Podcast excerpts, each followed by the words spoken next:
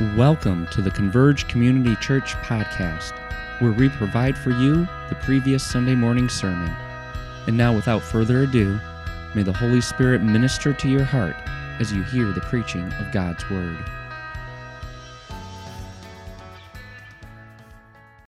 Well, good morning again. It's so good to be with you, to be together as the church, and to worship together and to hear from God's word.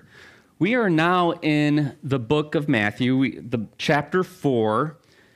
And we're going through this series. We started in chapter 1. We're going throughout the whole book of Matthew, and it is going to take some time. Uh, maybe a year or so. So just kind of buckle your buckle yourself in, and we're we're for a long ride, but it's it's a good one. This is this is going to be a great series in the book of Matthew. I've, I've been blessed by it so far, and especially this morning, uh, the chapter four, what we're going to look at, is it's a challenging section, but it's really good. It's, it's a way that uh, God can minister to our hearts. The question that I want to first ask is as we're looking through these chapters is why did Matthew decide to include these particular events? The point is this is Matthew only has a limited amount of resources to use. He only has so much parchment. Uh, it was very expensive back in that time. He only has so much time. And so, why does he write the events down that he does? Why does he record these particular events and, and the order that he puts them in? Another way of asking it is uh, how does he begin and how does he end? How does he begin? How does he end? And, and what's the path that he takes to get there? And when you think of you know, asking those questions and, and trying to answer them by reading the whole book of Matthew, I think you come down to this main idea. And this is what us pastors, as, as we've studied it and talked about it, this is what we came up with. It's what I would call a working main idea. So it might change a little, we might adjust it, but it's this it's the call to follow the promised king into his kingdom follow the promised king into his kingdom. And, and we're beginning to see this already, even when you open up the very first chapter, and Matthew gives a genealogy that starts with Abraham to Jesus. And through that, we hit David, King David, in that genealogy. And what's important about Matthew emphasizing King David is that it was because King David was given a covenant promise by God. A covenant promise that he would have a son on the throne forever. Wait a minute, what? Forever? Yeah. How in the world is God going to accomplish that? Well, we go through the kings, we go through the genealogy, and in the end, it rests on Jesus. And so, what Matthew is pointing out is that Jesus is the rightful heir. He's going to be the one that this promise comes to fruition. It'll be through Jesus. And so we see that in the first chapter. In the second chapter, we, we see this birth that takes place. And, and the main character is Joseph, who's in the line of the Davidic kingship. And we see what takes place is this other king, King Herod, wants to destroy this king. And what takes place? Well, his plan is thwarted, isn't it? That the plans and the powers and the kingdoms of this world cannot thwart the plans of God. God's kingdom is coming, and no other power can thwart it. And so we see that in chapter 2.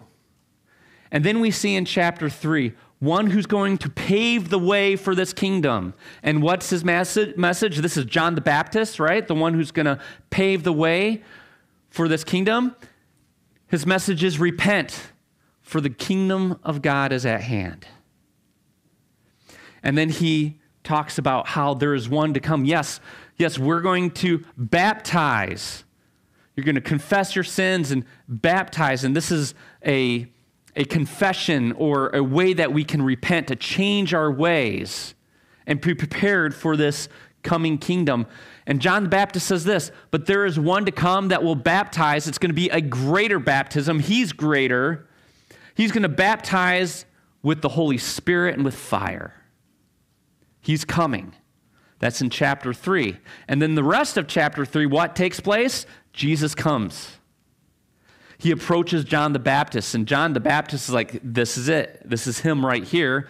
Jesus says to him, I need to be baptized by you. John the Baptist goes, What? Are you crazy? I baptize you. You need to be baptizing me. Why? Because we know Jesus' baptism is greater than John's. And Jesus says, No. To fulfill all righteousness, I need to be baptized by you. And so John baptizes him. And when he comes out of the water, the heavens open. The Spirit, the Holy Spirit comes down like a dove and rests upon Jesus.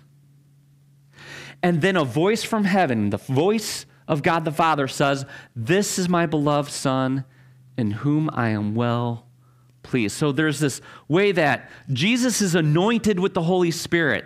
The, the Holy Spirit rests upon him, and there's a declaration from God the Father declaring who Jesus is. So this is a powerful moment.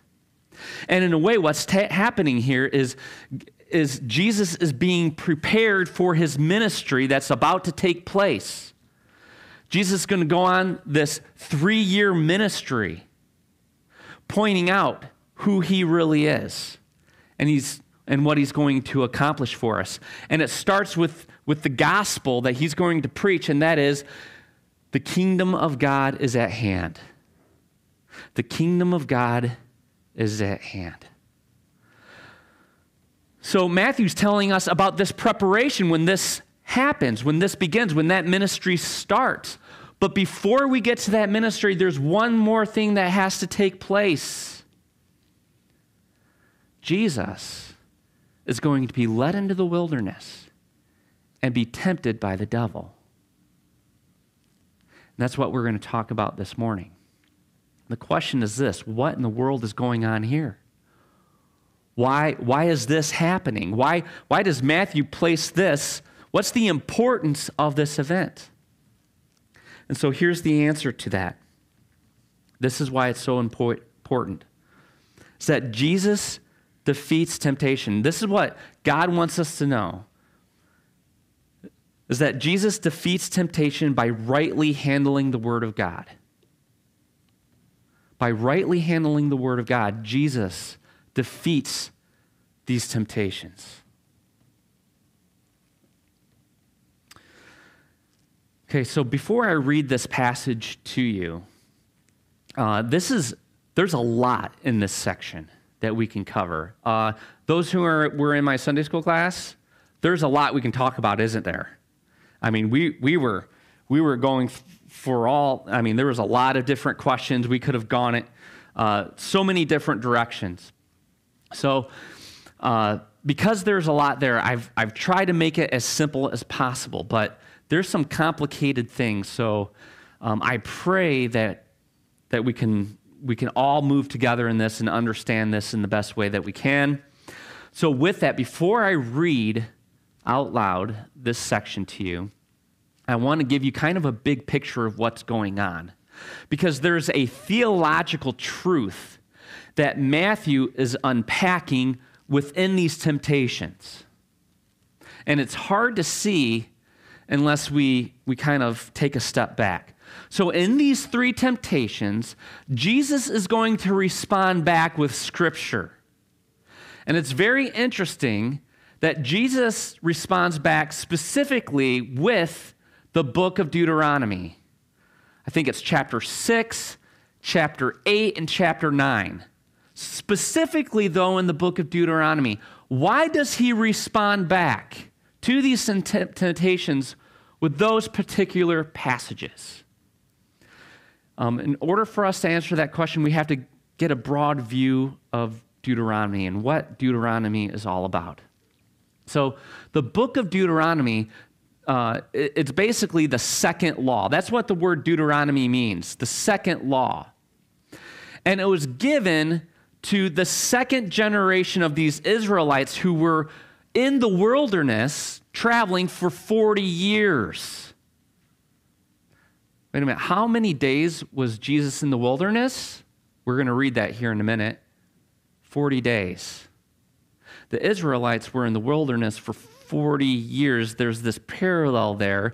There's this callback that's taking place that God wants us to understand.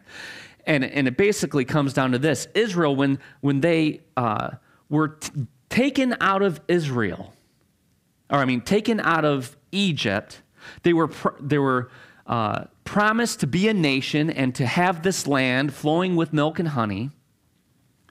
And God leads them to the land. And there's going to be these two spies that go out, they check out the land, and they come back and they say, Yes, this is fertile ground. This is amazing. It's an amazing place, but here's the problem. Uh, the people that are on that land, man, they are big, they are strong, they are tough. Now, God promised them that land. He said, Go into that land, take the land, I will be with you. Well, when the Israelites hear uh, these two spies that come back, when they hear what these, you know, what, what these uh, enemies were like, they're like, No, we're good. You see, they rejected the word of God.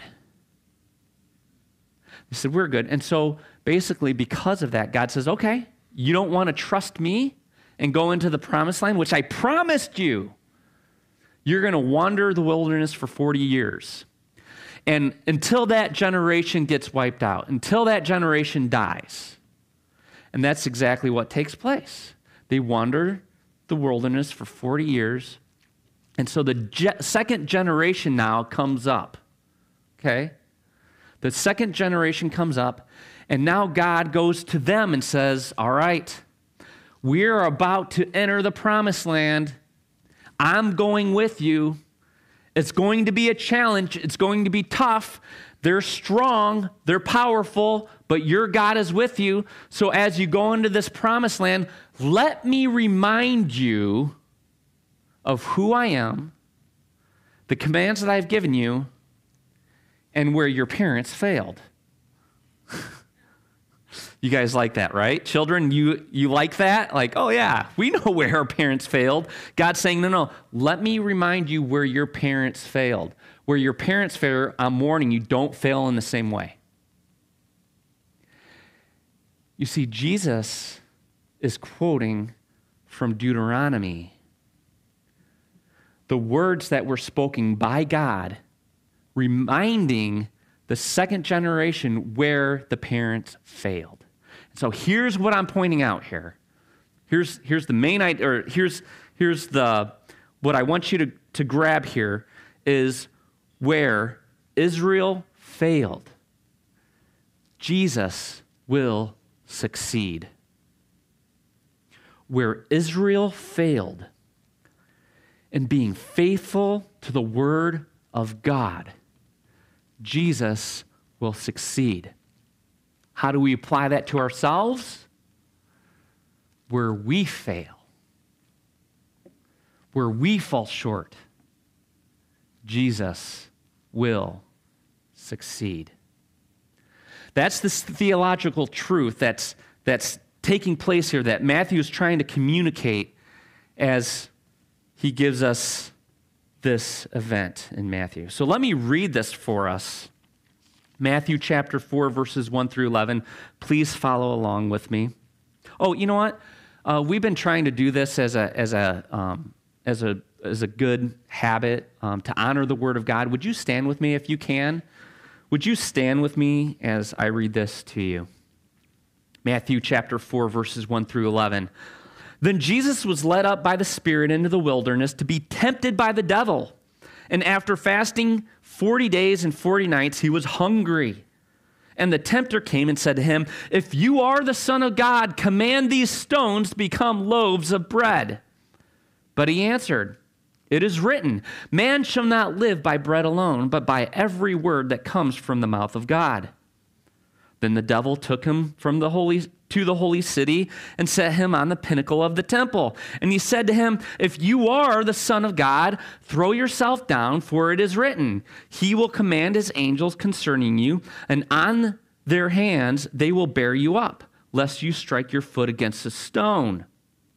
And Jesus said to him, Again it is written, You shall not put the Lord your God to the test.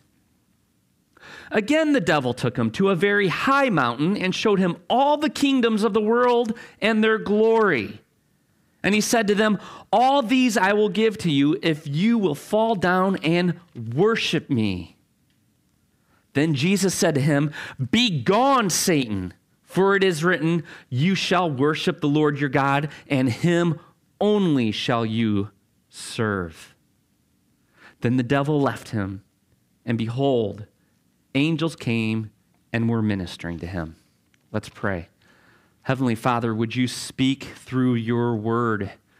Would you speak to us? And would you remind us, Lord, through it, that your word, your word is truth. Lord, may we hear it and follow it. We pray this in Jesus' name. Amen. All right, you may be seated.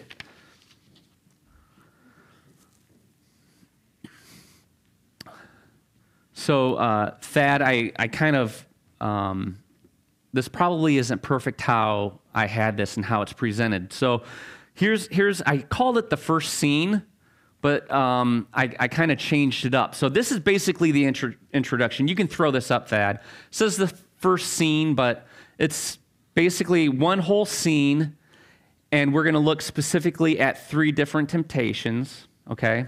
So, here's how it's all set up, though. The whole scene is that the king goes into battle. All right, verse 1 Jesus was led up by the Spirit into the wilderness to be tempted by the devil. So in verse 1, we already have this surprise. I think there's probably at least two surprises in these 11 verses. Here's the first one that I see, and it's that the Spirit who leads Jesus, um, it's, it's that the Spirit leads Jesus into the wilderness to be tempted, to be tempted by the devil. Now, think about it for a minute. You see, we, we talk about being led by the Spirit. We want to we wanna hear from the Holy Spirit. We want to be led by the Holy Spirit. We talk about this as Christians all the time. And I don't know about you, but when I read this verse, I think to myself, hmm, I don't know if I really want to be led by the Spirit if He's going to lead me into temptation. I mean, th- this is dangerous waters. And so it's kind of a surprise that the Spirit would lead Jesus into, into temptation, into trials into struggles. But we see that here. And you know, and in some ways, uh, other scriptures talk about this concerning us as believers and what takes place. James chapter 1, verses 2 through 4. James says this Count it all joy, my brothers, when you meet trials of various kinds, for you know that the testing of your faith through these various trials. The testing of your faith produces steadfastness. And let steadfastness have its full effect, that you may be perfect and complete, lacking in nothing. So here's the point whatever it is that you're facing today, the trials, tribulations, the temptations that you're facing today, they're not by accident. Perhaps, perhaps it's the Spirit leading you to that moment or leading you to that place. And the question is this will you be faithful? As a believer, as a follower of Jesus Christ, will you trust in the Lord in that dark time or that trying time? So let me give you an example of, of what this looks like just in my own personal life. Um, trying to, it applies in so many different ways, but um, so my oldest is 19. He's, he's um, going to Michigan State, Uni- Michigan State University. And um, you know what, though? Growing up, uh, I questioned, you know, where is this kid going to go when it comes to education? And within me, there was a fear. I didn't want him to go to a state school. I had a fear of losing my son, that he would walk away from the Lord. And I mean, it would be nice that I would wake up in the middle of the night and think through that and, and pray to the Lord, what am I going to do? And, and, and the question is this Am I going to trust in the Lord? Am I going to trust in uh, what He has called us to do? And that is to raise Him up in the ways of the Lord. You know, He came to church and He served and He engaged and He uh, was taught the Word of God. And, and there's a proverb that promises if you raise your child up in the ways of the Lord, he will not go astray. And so I had to, I had to trust in the Lord in that. And so when this opportunity came, Michigan State University, it's like, am I going to trust in the Lord? As I saw my son, you know, trust in the Lord throughout his, his days with us, will that continue on? And I had a, I had a trust in him in it. You know what? My son has to trust in the ways of the Lord now. Because, you know, there's a lot of trials and temptations up there. And so, even with my son, it's the question with him, right? He's being tempted now. I feel like the Lord's led him there. And it's this, this question with him Is he going to take, uh, put his faith in the Lord and put his faith in the Word and combat those temptations as well? You see, the Lord puts us in these temptations all the time. He leads us much of the time through the Spirit. He'll lead us through these difficult times. But here's the wonderful thing we have the Holy Spirit with us. We can face these temptations. We see Jesus has the Holy Spirit, right? The previous section in chapter 3, the Spirit came down upon him. And now the Spirit's leading him into this difficult time. The Spirit's going to see him through. The Spirit can th- see us through as well. Will we put our trust in that? Not only that, though, um, when it comes to these temptations, so let me share with you these three temptations. The first one, temptation one, and it's this question Is God's word enough? This is the first temptation. Is God's word enough? Matthew 4, cha- uh, verse 2 and 4, it says, And after fasting 40 days and 40 nights, he was hungry. And the tempter came and said to him, If you are the Son of God, command these stones to become loaves of bread. But he answered, It is written, Man shall not live by bread alone, but by every word that comes from the mouth of God. So notice that the devil starts by going to probably the most weakest point of Jesus. Right? Jesus has been fasting for 40 days. And it says, the scripture says he's hungry. Now, I don't know about you, but if I miss a meal, okay, I, I miss one meal in the day, uh, I'm hungry, right? And it's like I need food. Have you guys ever heard of the term um, hangry? Being hungry and angry? Like, I mean, man, missing a meal or two, boy, I can feel it. So here's Jesus for 40 days, he's fasting. And, and by the way, people, people have done it. Uh, one, Moses did it, Elisha, Elijah did it, uh, but people even today, you can Google this. There's ways that you can fast for 40 days. I've never done it, but it can be done. Jesus did it. And here comes the devil, and he tempts him in the place where he is weakest with this, with this hunger. And he says this in verse 3 If you are the Son of God, command these stones to become loaves of bread. And so that's the other interesting thing about this passage is he's questioning something or he's challenging Jesus in a particular way. He's saying, hey, if you are really the Son of God, prove it. So it's kind of this double attack. He's attacking at this weakness with this hunger, but he's, he's also kind of questioning or challenging Jesus Are you really the Son of God? Prove it. Here's the interesting thing, though. If you just jump back to chapter 3, this is exactly what the Father told Jesus, right? And proclaimed This is my beloved Son. And here, Satan is challenging it, or he's using it in a way to make Jesus do something. Prove it that you are the Son of God. Make these stones into bread. All right, so let's take a step back because this is exactly what was taking place for Israel.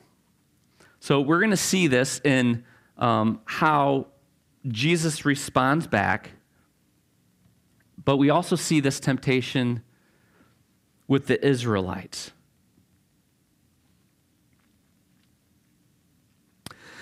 So here's the thing in Deuteronomy, so he's going to quote Deuteronomy. But in quoting Deuteronomy, if you read the full context, what God is saying when he's making this statement, he's saying, Remember what happened in the wilderness with your parents. Remember what took place, and this is what he describes. And this is in Exodus, okay? So the Israelites are wandering the wilderness for 40 years, and they're hungry. They're struggling to get food.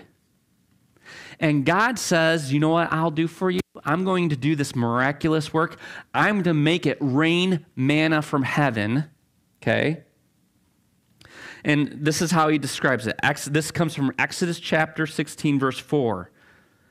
Then the Lord said to Moses, Behold, I'm about to rain bread from heaven for you, and the people shall go out and gather a day's portion every day. And here's the reason why that I may test them, whether they will walk in my law or not. To walk in my commands or not. Will they trust my word? So here's what he says. He sets this up. He goes, I'm going to let it rain manna for six days. And every day in the morning, it will be there. They collect it just for that day, collect enough for that day. And then the next day, there will be more. And on the sixth day, collect a double portion because on, that, on the next day, you will rest. So on the sixth day, collect a double portion. And then there won't be any on the seventh day. All right? So he, he describes this for the Israelites. What do the Israelites do? It's like talking to a five year old, talking to children. It's like listen to the words, hear my instructions, complete the instructions exactly how I've given them, trust me. And the Israelites, what do they do? They collect more than what they were supposed to. They were trying to save up. And so the first day, they collect a whole bunch. They're like, I'm going to feast on all this. What happens? The next day, what they collected and still have excess of rotted. It rotted. Hello, you don't need it.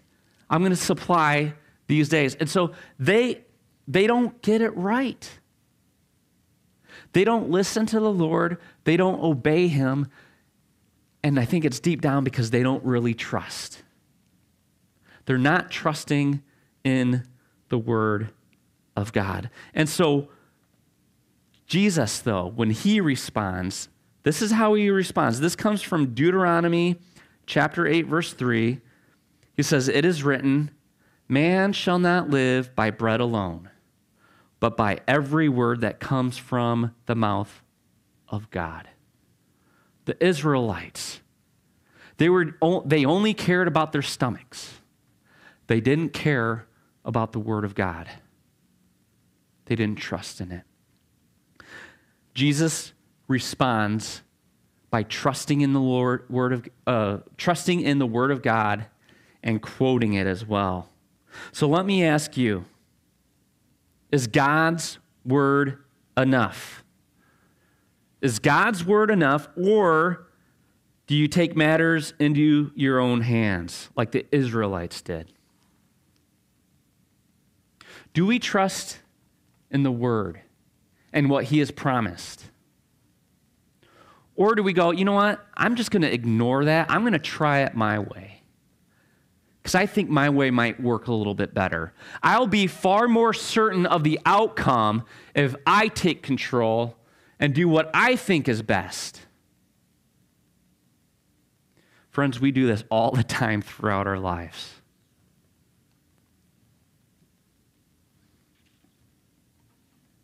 Is God's word enough? So that's temptation number one. Here's temptation number two. And it's this question Does God really care? Does God really care? Matthew 4, verses 5 through 7. Then the devil took him to the holy city and set him on the pinnacle of the temple. And he said to him, If you are the Son of God, throw yourself down, for it is written, He will command His angels concerning you and on their hands they will bear you up, lest you strike your foot against a stone.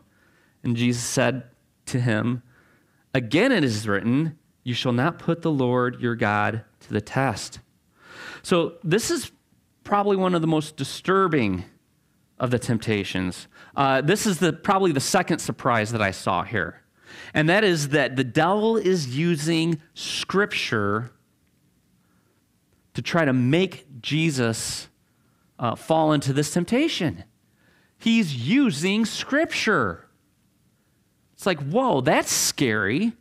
Wait a minute, you mean the temptations that come aren't just blatantly obvious? No, sometimes they're subtle, sometimes they're tricky. The devil will even uh, manifest himself into a glorious angel in order to try to lead people astray. He also uses the Word of God. Friends, to me, that's disturbing. That's a little, that's a little scary.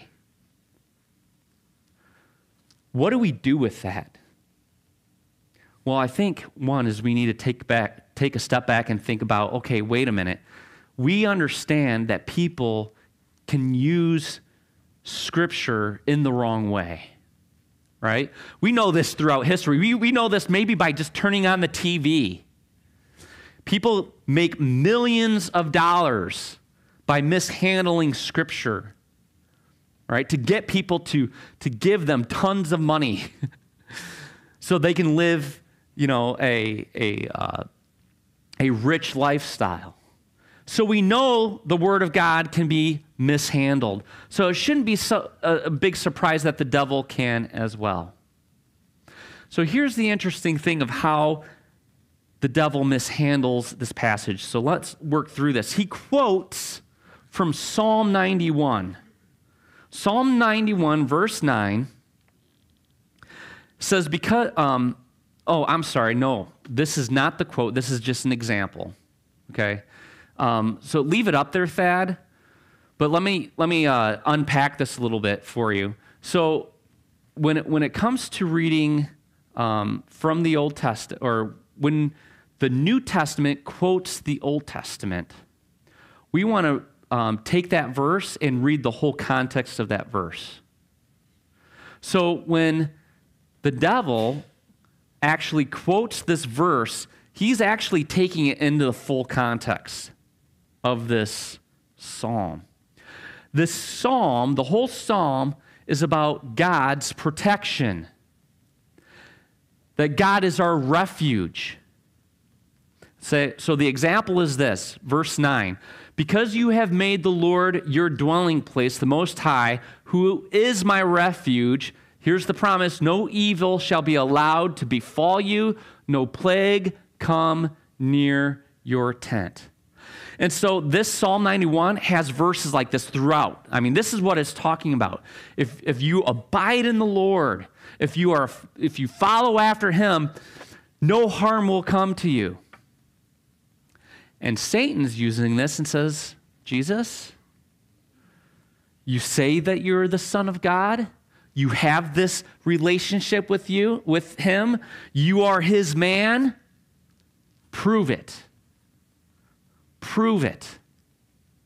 Throw yourself down off of this pinnacle and make God the Father do a miraculous work in the most holy of holy of places, right? Where, where the people congregate to see God, and people will know then that you are the Son of God. Prove it. You see, what Satan is doing here is he is trying to make Jesus force God the Father to act. He's trying to manipulate the Father to act. So the devil's trying to manipulate Jesus into manipulating God the Father, and he's using Scripture to do it. He's trying to force God's hand through the promises that God has given. This is very similar to what takes place in Deuteronomy. Uh, that I'm skipping around a little bit.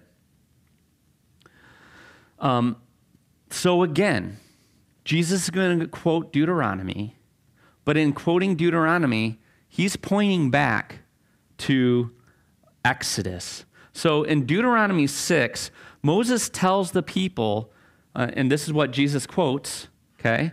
You shall not put the Lord to your te- to the test, right? That's what Jesus says. You shall not put the Lord to the test. He's quoting that from Deuteronomy.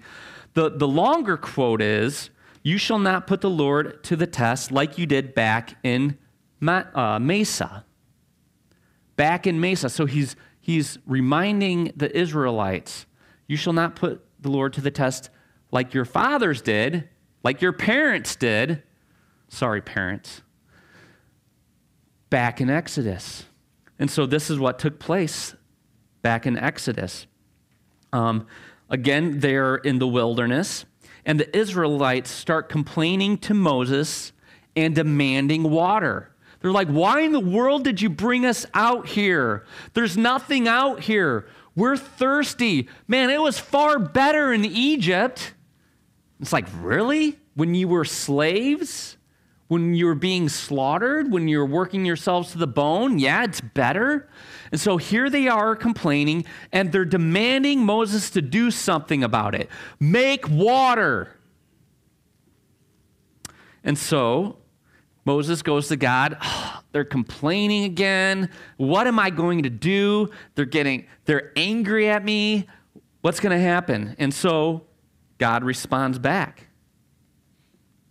And he says, Moses, strike the rock Strike this rock, and it will produce water for your people.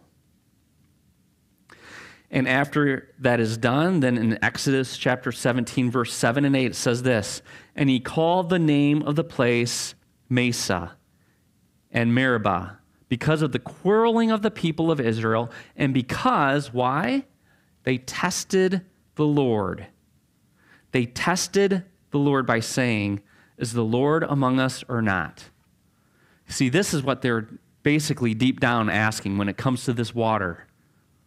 Is he really with us? We don't believe he's with us. Make water for us. Let us know that he's actually with us. And so, the parents failed. Fast forward to the second generation, God's reminding them hey, don't fail like they failed. Don't put your God to the test like that. And now, in our passage in Matthew, Jesus is quoting it. and he is faithful to it. I will not put my God to the test. You want me to manipulate him, to force his hand?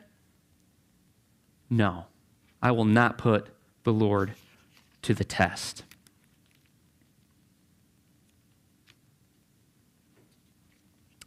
Friends, we need to be watchful of this as well. We need to be careful of this as well. And understand, and, and by that, we need to uh, do our best to understand Scripture so that we don't fall into the same temptations. Uh, here's an example from the New Testament. This is Peter warning, warning us. 2 Peter chapter 2, verses 1 through 3. He says, But false prophets also arose among the people. This is talking about during the, uh, the Old Testament times just as there will be false teachers among you who will secretly bring in destructive heresies, even denying the master who bought them, bringing upon themselves swift destruction, and many will follow their sensuality, and because of them, the way of truth will be blasphemed. The way of truth will be blasphemed, and in their greed, they will exploit you with false words. Friends, be careful of false teachers. How do we do that? Beware of false teachers applying the word of God. How do we do that? You know what? Let me sit. this is like a. a um, this is a shameful plug. You know what? What we try to do on Sunday mornings and for the Sunday school class, Scripture Discovery, is how to rightly study the Word of God and to give you principles, ingrain principles into you, so that when you're reading the Word of God, whether it's at home or when you're hearing the preached word here, that you would be able to measure for yourself if it's the truth, if it's really from the Word of God or not. You see, I don't want you to take my word for it. You need to, you need to challenge me as well what I am proclaiming to you and how I'm applying the scripture and how I'm, I, am quoting it. Is it in context? Am I rightly dividing the word from, from heresy? You see, we want you to have the skills and the tools so that you can be prepared for false teachers and false heresies and, and uh, misapplying the word as well, whether it comes from, hopefully not from this pulpit, but from the world, from, you know, from other places.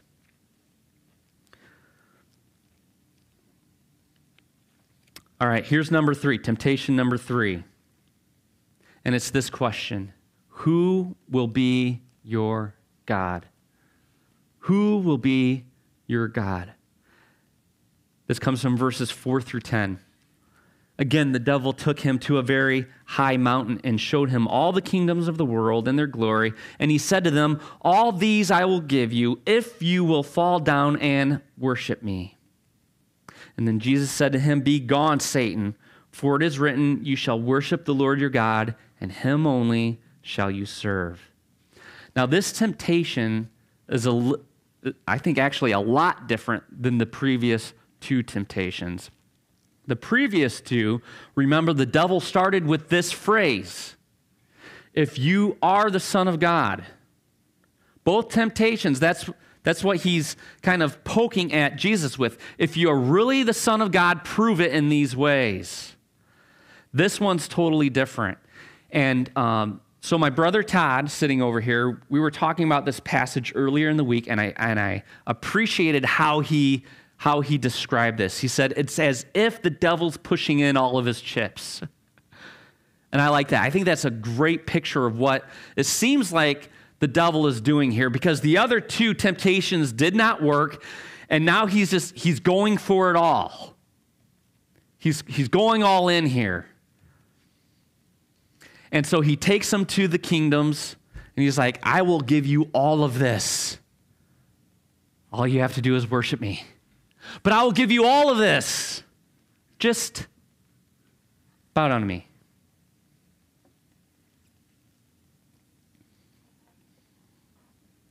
You see, this is the devil. He's tempting Jesus with all this world has to offer, all these luxuries. The devil is tempting Jesus by offering him these things without having to go through the difficulties, the trials, the sufferings, the death, the crucifixion. You know what? I'll take care of you, Jesus. Just bow down and worship me, and I'll give you these glories. I'll give you these kingdoms. And you don't have to go to the cross. It will already be given to you. You can avoid that. And how does Jesus respond? Again, he goes back to Deuteronomy. And he makes that statement You shall worship the Lord your God, and him only shall you serve. And so he's going back to Deuteronomy chapter 6. And I want to read this to you because I think this is very interesting. This is verses 10 through 13. Remember again, he's this is the father preparing the second generation to go into the promised land. And this is what he says and when the Lord your God brings you into that land that he swore to your fathers, to Abraham, to Isaac, and Jacob, to give you, with great, listen to this, listen how he describes the land with great and good cities. Ooh. Great and good cities that you did not build, and houses full of good things that you did not fill, and cisterns that you did not dig, and vineyards and olive trees that you did not plant. And when you eat and are full, here's the warning. Look, look at what, how he describes that land with, with all these great and wondrous and glorious things in the land that they can have their fill, that they can enjoy He says, Then take care lest you forget the Lord who brought you out of the land of Egypt, out of the house of slavery. It is the Lord your God you shall fear, him shall you serve, and by his name you shall swear. You see, the luxuries of this world, the prosperity of this world can cause us to forget about God and turn our attention to the idols of this world. Sure, the things of this world we can enjoy, right? The Israelites were given all these wonderful things, these cities, and to, to be full and their, um, to enjoy. But I think it's very important to remember these things. Number one, the things of this world, the treasures of this world will not last they will not last. They are fleeting. Later in Matthew chapter 6, we're going to see Jesus explain this. This is cha- uh, chapter 6, verse 19. Do not lay up for yourselves treasures on earth where moth and rust destroy and where thieves break in and steal, but lay up for yourselves treasures in heaven where neither moth nor, tr- nor rust nor nor rust destroys, and where thieves do not break in and steal. For where your treasure is, there your heart will be also.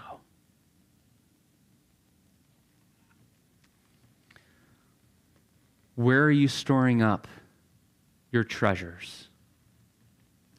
Where are you finding peace and comfort? What are you trusting in? Is it in the glories that have been given to us in this world. They are blessings, right? We can thank God for them. But is that what we are trusting in? Or are we trusting in the Lord? And so here's the call for us the call is to trust in the Word of God, to trust in the Word of God and make war. Make war against sin. You see, this is what we're seeing throughout all three of these temptations. What is it that we're putting our trust in? Is it the things of this world? Is it, is it to satisfy our hunger? Is it to bring ourselves glory? Or are we trusting in the Word of God? Ephesians chapter 6 talks about the full armor of God. How do we do battle, right? How do we do battle?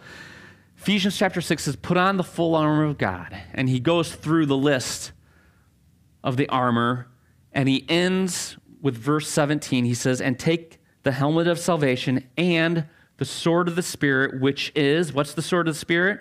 Which is the Word of God. Think about that. Jesus, the Holy Spirit, goes into temptation. Yes, the Spirit leads him into that temptation, but the Spirit is with him. The Word of God is with him. And Jesus uses it as a sword to defeat the evil one and the temptations. Friends, we are to do the same thing.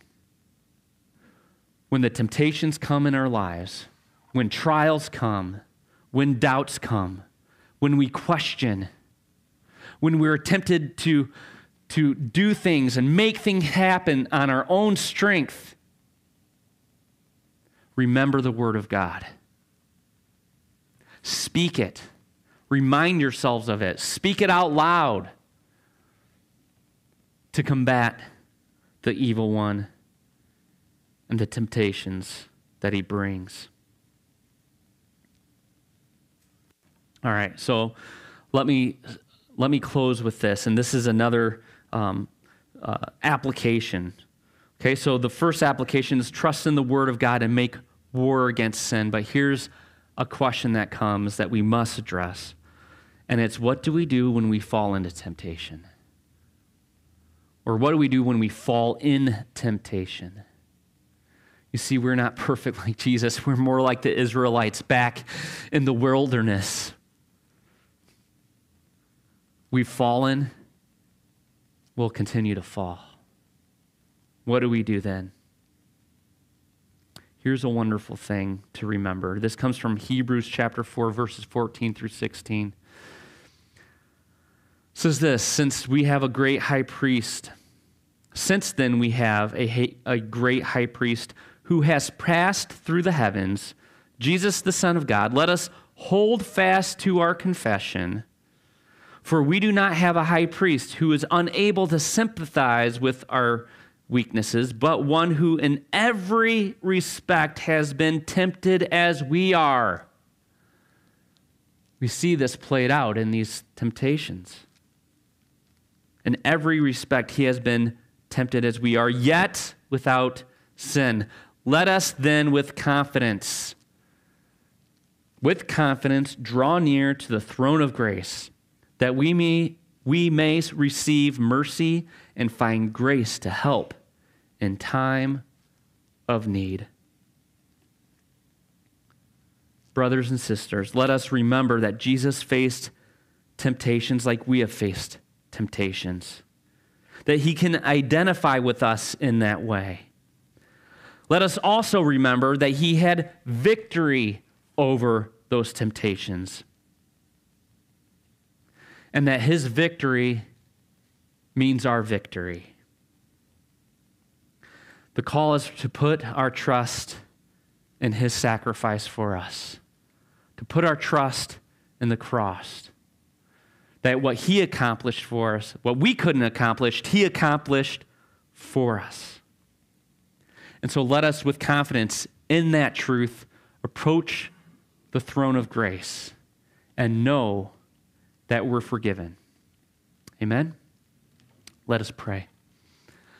Heavenly Father, we thank you for this time that we can gather. We thank you, Lord, for, for what Jesus has accomplished for us. And it is displayed here. It is displayed here in these temptations. Lord, where Israel failed,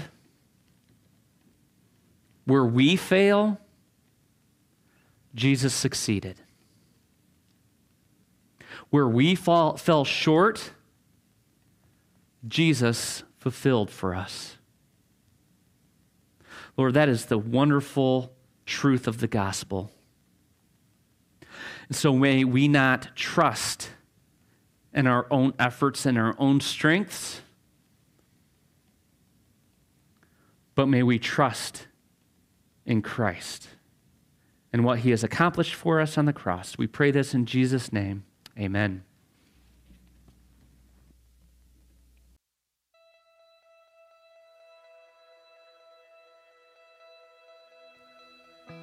We hope you enjoyed this week's sermon. Make sure you come back next week to hear the next message in our series.